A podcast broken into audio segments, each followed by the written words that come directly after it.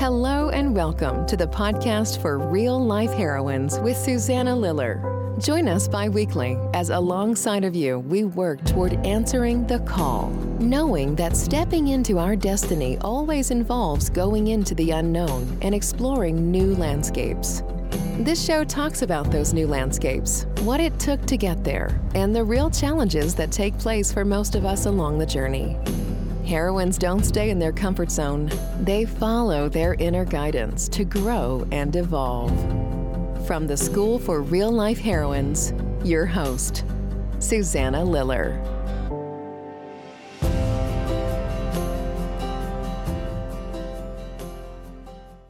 Hello, welcome everyone to my podcast for Real Life Heroines, where I get to interview women, real life heroines who have been on usually several heroines' journeys where they have left where they've been comfortable and tried something new, had a big change in their lives that usually, always actually, brings them into a much larger landscape and a much fuller, richer life. And I get blessed today to speak with Margaret Jones. Margaret, welcome you. It's lovely to be here.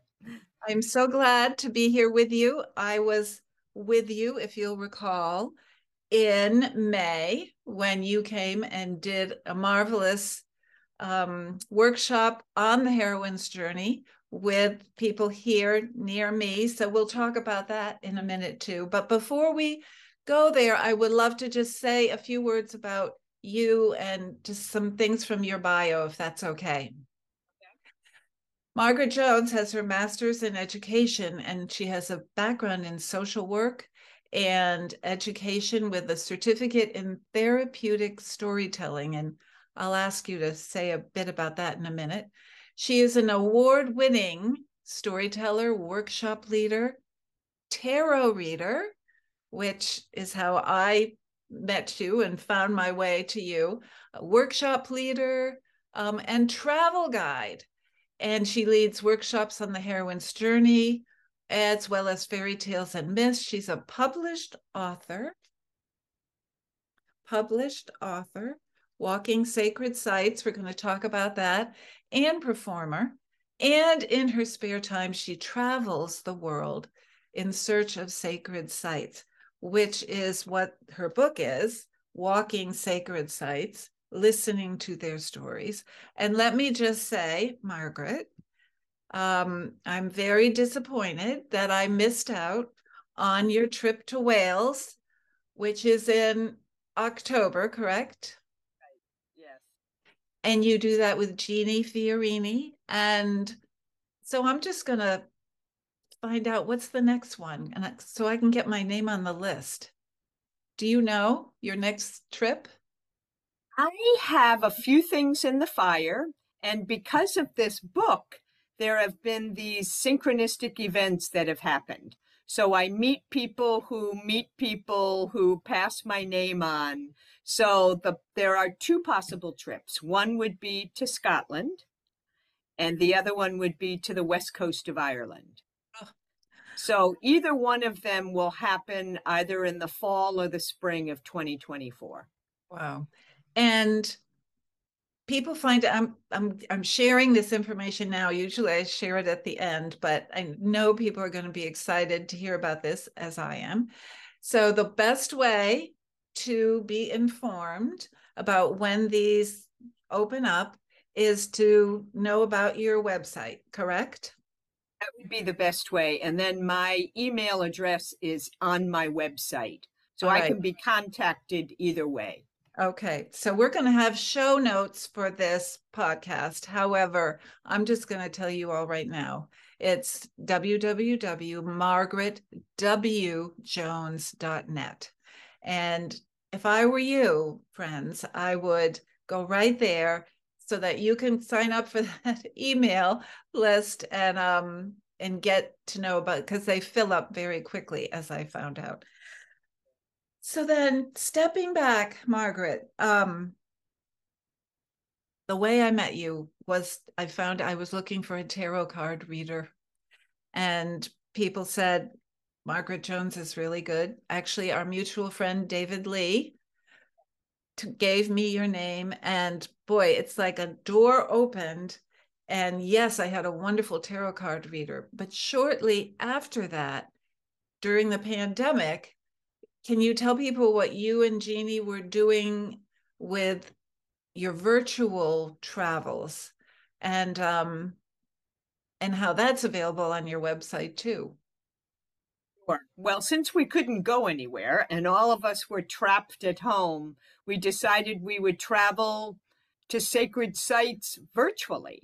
So Jean Fiorini is also a tarot reader so we combined our skills. So we combined my storytelling skills, my research skills, and then Jeannie was the one who came up with the tarot prompts. Um, I think I'm more of an intuitive tarot reader, and she's very scholastic, really knows her cards and what they mean. Yeah. So we combined a, a workshop, so to speak, an experience. So the experience was we would take people, we went to Ireland, Scotland, Wales, Brittany, the coast of Brittany, where all the King Arthur myths emerged from, and uh, Jordan. We went to Petra, Jordan, and and Crete. We went to Crete as well. And in that, it's there. They were about an hour long. The workshop itself was about an hour and a half, and we did some prompts, did some uh, tarot prompts along the way. So they're on my website. So actually, they you can purchase them and actually take the experience, and they're they're thirty dollars. They're they're very affordable. They are well worth it. And the first one that I did was the one to Petra in Jordan, and I didn't even know about Petra, and I was I was stunned by the beauty of it, by the um, it's just um it's a presence really. So i would encourage people also to to look at at all of those and um, especially if you can't go in person. But i'm going to now um, delve a little bit into you margaret because as we were um, talking and planning about this interview you mentioned you're studying to be a social worker and how and you and a huge mistake that you made but then a discovery that you made because you happened to take a course. And i know serendipity synchronicity is important in your life as it is in mine. And i would think any expert in reading the tarot is all about that.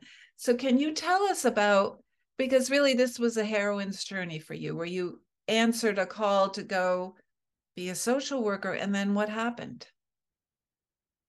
Well, and just a little prior to that, I was studying to be a dancer. So I was studying dance and theater in New York. I was teaching small children dance. And I moved to Maine and did a little bit of work with Ram Island. If anybody has lived in the state of Maine for a while, the oh. Ram Island Dance Company was around in the late 80s. And um, I felt like I shouldn't be doing it. And I think many of us have grown up with that message get a job with a good pension. Find a job that's steady and you get some retirement money. Right. So that has always been an undercurrent in my psyche that I, I started to believe that living the life of a performer, living the life in the theater, and expressing myself that way was not the direction I should go. So I ended up going to social work school at the University of Southern Maine, USM. Um, pursuing it, I, I got a degree. I was working with battered women. It was an incredibly intense job. I then moved on to teenage mothers. So again, another gut wrenching um, immersive experience in people's pain and trauma. So I decided, well, I need a master's in social work. I should just really go for the master's. It's a lucrative degree, and it is. There, people always can get a job with an MSW. So I went to a college in Boston. I don't know if I should name the college, but it was an outreach program coming to the state of Maine. And I, it, it was a terrible experience. I was um, forced to memorize things. I got really angry. Um, we rebelled in the classroom, and then I was accused of um, cheating on an exam. Oh my so then God. I was brought down to the ethics review board uh, in this college, and in that moment, I, I, as I'm sitting with all of these very, very powerful personalities, sort of trying to grill me about why I wasn't doing well in school when I actually had not cheated. Um, I just knew that this was not the direction for me, but I didn't know what I wanted. right. So I And ended up going, old- how old were you, Margaret?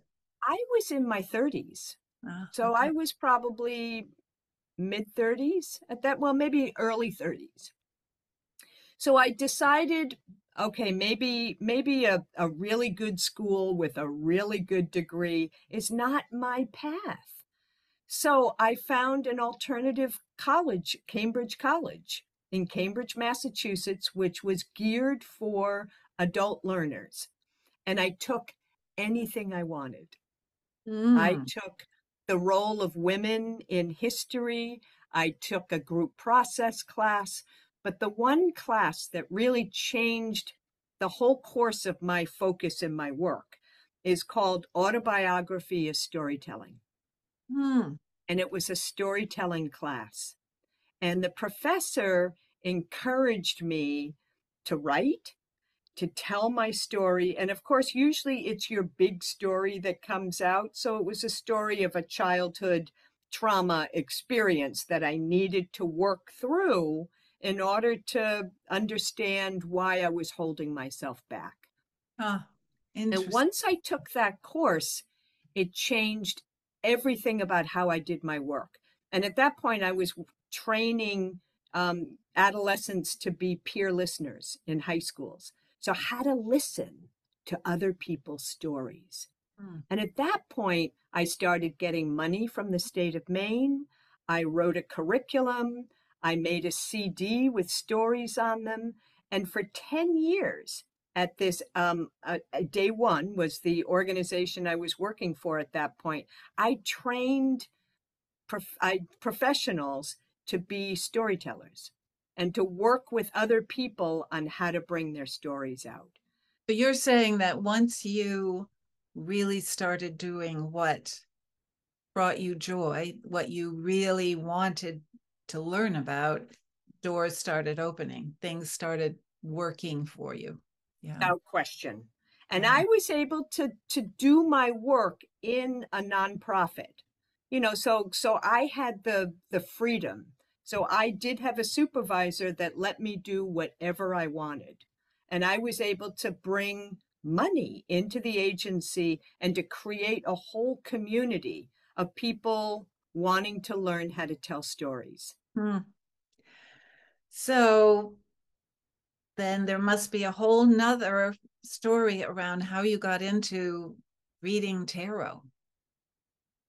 Ah, well, that I think again, I was in a, a marriage I wasn't very happy in, and I was searching for a way to figure out my um, my life path. So synchronistically, I walked into a bookstore, and there was the Rider Waite Tarot deck, which is the classic deck most people start with.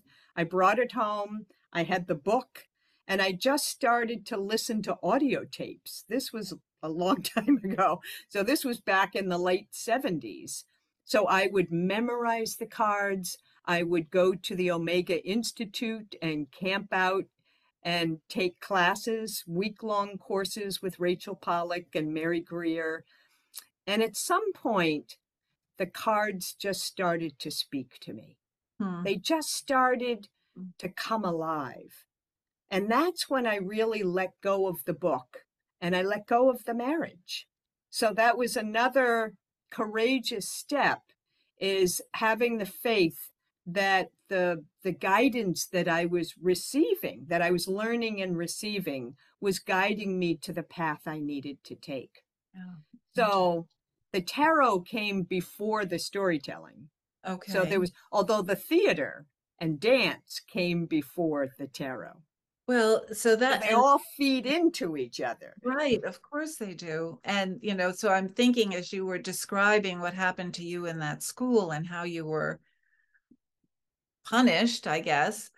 You know, here's a woman with the sensibility of an artist, a dancer, being made to memorize something she doesn't and then accused of um cheating. I mean, yeah, you were in the you were the proverbial square peg in a round hole and and but you had the courage to get out and you found your way i mean so often people look at mistakes in their lives but maybe you you look at that as not so much of a mistake as a but a course correction that needed to happen. Yeah. Yeah. And living the life of a of a creative because I think there's there's so many of us in this world that feel like we need to fit into the the square hole. And the square hole and society really support the sciences, the STEM classes, and they're wonderful for those of us who are really good at it. But there are also many of us that think on the other side of the brain, you know, that the intuitive is much more informative than the factual. Right. But it's not as it's not as recognized and as celebrated. So it becomes very difficult. You know, and coincidentally I'm left-handed. So I would go into it's like going into a classroom and sitting down and all the chairs are geared for a right-handed person. Mm. So my whole life, not only was I left handed, but I was also very creative. Yeah. So to sit in a classroom, literally, I had to lean over and try to adapt so that I could write the way everybody else wrote. And when I finally realized that that was not making me happy and that I was making myself literally, I was having anxiety attacks that I really needed to start to look at doing something differently. And that's when my world opened up. Yeah.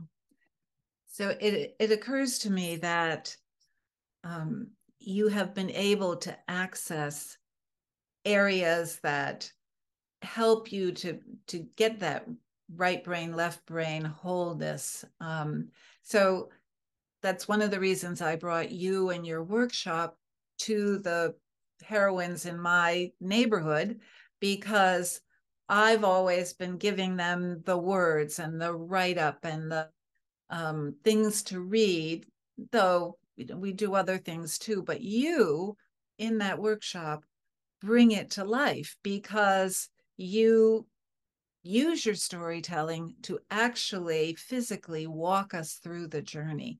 And people were so taken by that. And um, do you want to say a few words just about that workshop, how you came about it to do it?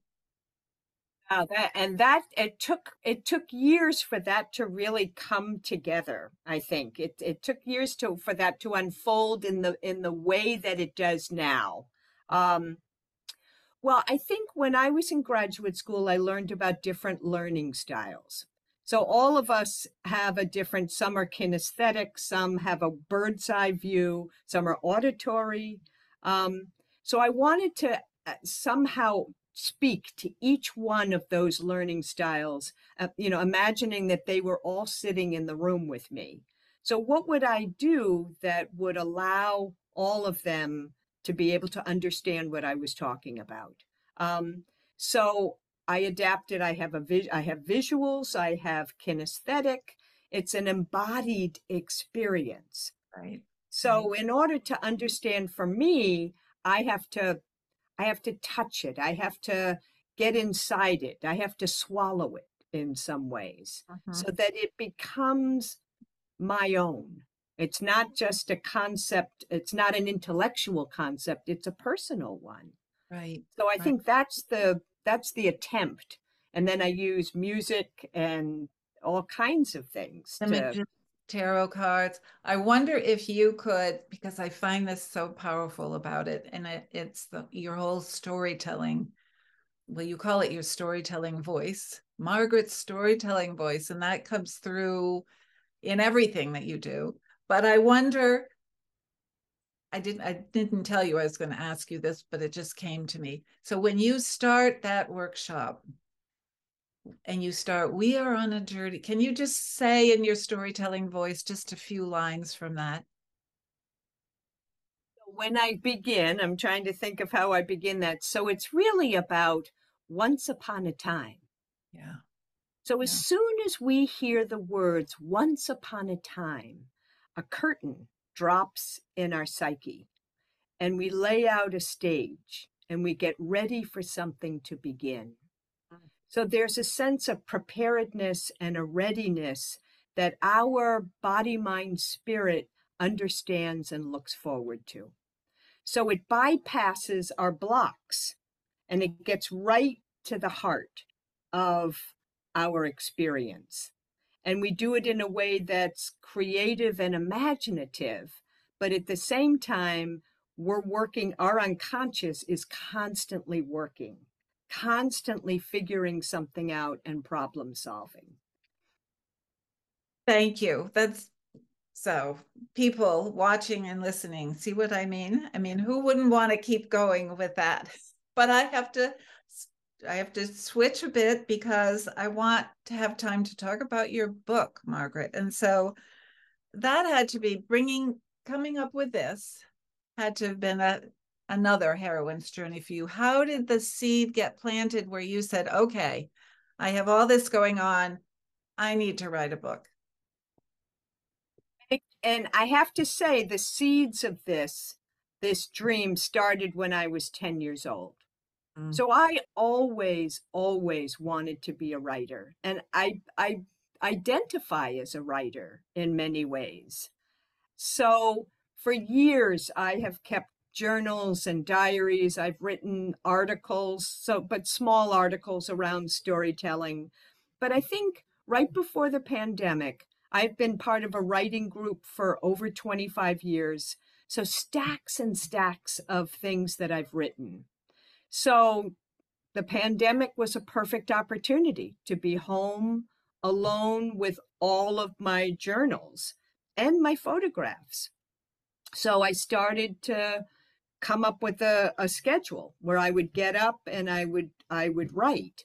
And I probably have another book I could write. I could have made it twice as long as it is, but I wanted to condense it and write it the way I would want to buy. So it's not a Rick Steves, this is how you get there.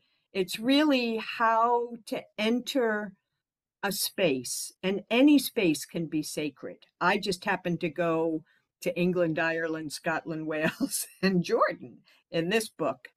But any space can be considered sacred. And then to write about my experience what what is happening inside me as i walk this land outside me? Right. so some of it is description of what i see some of it are memories that come to me. Oftentimes my ancestors will show up um, some it's a lot of stories around um, there's several about about nuns who have sacrificed their lives for their higher calling in this book um, there's there's gods and goddesses. So Petra, for example, um, most people go to look at one thing, which is called the treasury, which is the iconic photograph you see when you see Petra. But I wanted to find the gods and the goddesses. I wanted to see where the dead were buried. I wanted to have the experience of what was happening inside as I was walking through this ancient, ancient landscape. So that's what I wrote. And I had good editors and it's it's an incredibly vulnerable feeling. Hmm. I have to say. Like having because it's not a bestseller. You know, I'm not I didn't write a mystery. And so there's all this um, vulnerability about putting my words out into the world. Um, and it's it's hard to stop the voices of well how many did i sell today? Or you know is it is it the top 10 that's not that's not the point. And i'm telling myself this at this point. The the point is i i long to share my stories with the world. And i love to write and i love to show you where i've been so that's why this book is out in the world and Susanna, I have to say, the gifts that come with that are humbling. They are truly humbling. Of people who reach out to me, um, people who say how deeply they feel what I've written. I've met travel agents who are willing to um, work with me. I have people who have invited me to do workshops and talks um, it's it's been extraordinary. Some of the responses that I've gotten. Oh, it's sort of the same thing when you were talking about um, learning to do therapeutic storytelling and how the doors started opening there, and and mm. here sounds like the same thing. So I maybe this is impossible for you, Margaret, but as you just sort of think about those places that are in the book can you even say the place that strikes me to my very soul the most is um, I'll just go with the first one that comes up because that's the one that I've been kind of contemplating on on a deeper level is the Burren in Western Ireland. The Burren, B U R R N, which is a national park in the west of Ireland. Ah. And, and it is a magical, it's extremely magical. So I just, um, I have some, I met this wonderful young travel agent who had books that I'd never heard of before that he loaned to me. So I've been reading deeper about the fairy rings, the ley lines that are beneath the Burren, the holy wells that are there, um, I mean, it's been a pilgrimage site for tens of thousands of years. Hmm. Hmm. But I could easily tell you about, you know, it's sort of like, so that's what I've been reading about lately. Right. But um, I could easily go on to another one of them, like Petra. you know, so. Do you think you would ever take a group there? I don't know. I, I I did go on a tour, so I I paid somebody to to take me there. I, I would have to see. I, it's only because the great the British Isles are sort of my familiar landscape, your heritage. Yeah, but I I um there are other ways to travel besides me driving people and renting a house. So there may be other ways in which that can be accomplished. Margaret, we we um, have talked about a lot of things, and I I know that you wanted to particularly just say maybe a couple of things in our during our conversation about the challenges that come up when you're when you're following your path. So it's one thing to put the voices of our culture, our parents, you know, you have to make money, what you were talking about before, there has to be a regular paycheck and security and follow your path, leave that behind. But then more challenges happen. And what did you want to say about that? Well, I think challenges are inevitable yeah. and challenges are unpleasant.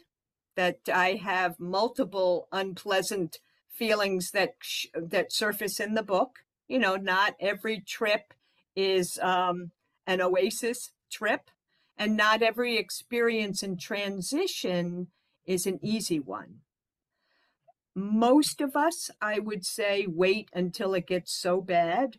So that means your, you know, your um, irritable bowel is so bad you can't function anymore or the marriage is so painful you can't uh, abide it anymore what I I think what's most important for all of us is to listen to the signs, to look around us that that we are being um, spoken to and communicated with all the time. So doors are opening around us. We don't pay attention. I, I don't always pay attention to this to the gifts that are being presented to me. The little the breadcrumbs like in the hansel and gretel story the breadcrumbs that are being put down we try too hard to to problem solve them. So oftentimes and i'm uh, i admit i'm one of them i wait until i can't stand it anymore. And then and then change anything is better than the feeling that i'm in but our gods and goddesses, our, our guardians, would be so happy if we would just listen to the signs a little bit easier, that our lives don't have to be fraught with um, um, tension made decision making, that it can be trusting the universe. And in the grand law of stories, in the grand law of storytelling, help always comes. Yeah. But you have to ask for it, right? You uh, you have to have your eyes open, paying attention. So maybe that might look like um you've been in this this job where you've had this boss, but the boss keeps saying no to you about what you want and you finally have to pay attention to that. It's I mean, signs can be all kinds of things, right? Yes, it can be an animal that shows up. One time I was trying to make a decision. I was driving in Sanford, Maine. For anybody who lives in Maine, it's it's in the country, and all of a sudden a coyote just ran across the road. I had never seen a coyote before. So I knew this was an important moment for me to pay attention to what I was trying to make a decision about and how that animal was there to assist me to pay better attention to my decision making. So a dream, dreams can be very powerful. Conversations with friends, things that you pick up that you remember, um, articles, even a TV program. There are oftentimes a sentence or a, a conversation that's providing information for you. So all of those are informing us, even picking a tarot card. Yeah. I mean, if anyone has one, pick a card a day and see what the pattern is that's unfolding. Mm-hmm. Um, for me, you know how in fairy, fairy tales often the the power of three, right? Yes. And if I'm making a decision, this is how I went to France for the first time. Um, I was contemplating it, so much money. What about the time? You know, and it just within maybe a two day period of time, three different women, not at all connected, who I was just happening to meet with, said, Oh my gosh, Suzanne, I have to tell you that I just got back from France, you know, and then another one totally disconnected telling me about her trip. And I, at the third one, I said, Okay, three's the charm. I have to do this. And of course, talk about opening a huge, humongous, wonderful door. I went. Yeah. So sometimes it's the words of your friend. Yes. Or people right. you don't know. Right. Right. Multiple messages all coming at the same time. Right. Right. Um, well, I have to bring our conversation to a close. And I think what I'd like to do, because you have shared so much wisdom, and I really encourage people to go to your website and look for those virtual travels and and make sure they they will hear about your trips coming up and your tarot reading. But um, I'm wondering, as you've shared all this uh, during our conversation, if people were only to take away one thing what would you want to be sure that they heard from you and that they remembered? Um, I think it's a, it would I, again I'll I'll go with the first thing that comes to my mind is to to trust your intuition, trust your instincts that um, the the invisible world is with us all the time, and stories are a beautiful way to access our unconscious that that sort of collective unconscious that has the deeper wisdom in all of us. So, um, to try to relax, I think relaxing is a big word for me these days, and just trust that what you're doing is the right thing to be doing. Even if you're feeling stuck in the moment, trust that this is about working something out before you go to your next step. What good advice. And and even if you're feeling like you're lost. It could be that, well, that's where I am on the journey, but I wouldn't have been brought to this place if it wasn't where I needed to be in the moment. Yeah. You know, Frodo and Sam Samwise, you know, lost in the forest with the with the ring, that there were many times they just had to sit and rest for a few nights. Yeah. And that they didn't get anything accomplished, but to just hold the pattern until they got to the mountain. Margaret, I have enjoyed this so much. I know that the people listening or viewing us will certainly get a lot out of it. And, you know, it just, I need to hear your messages and remember because I get going, going, going, and I am so much in my head and forget about this great gift of our intuition, which can be accessed. And I know that there's probably people out there that are saying, What? You're talking about invisible world? And so there's probably some skepticism there. So here's one last question. I can't seem to end this.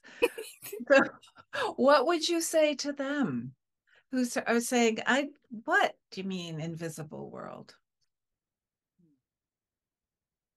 I would say one thing that um, Einstein always quoted, and I love this quote that if you want, basically, he says, if you want your children, but if you want to be um, brilliant, listen to stories.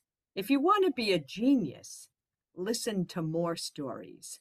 Listen to stories, sing, dance, remember your dreams, go find some um, fantasy books and read.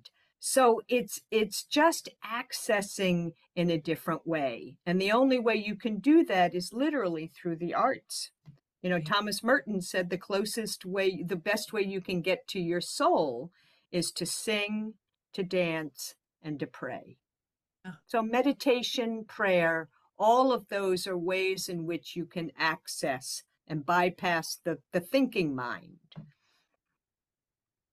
Truly, there can't be a better way to end our wonderful call than that, Margaret. I thank you so much for taking your time to be with us today and to share your share your wisdom.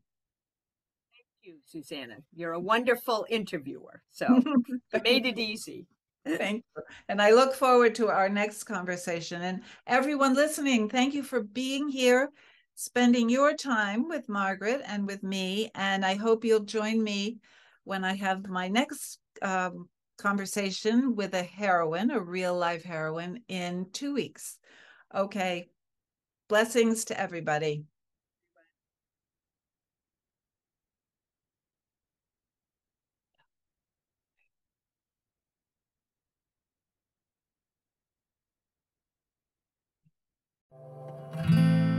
You've been listening to the podcast for real life heroines with Susanna Liller.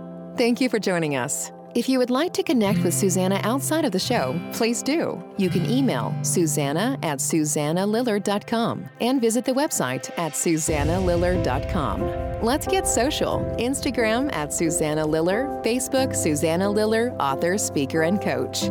Don't forget to subscribe to the show for easy access to our next episode. And a like and review would be very helpful. Until next time, remember to follow your inner guidance to grow and evolve.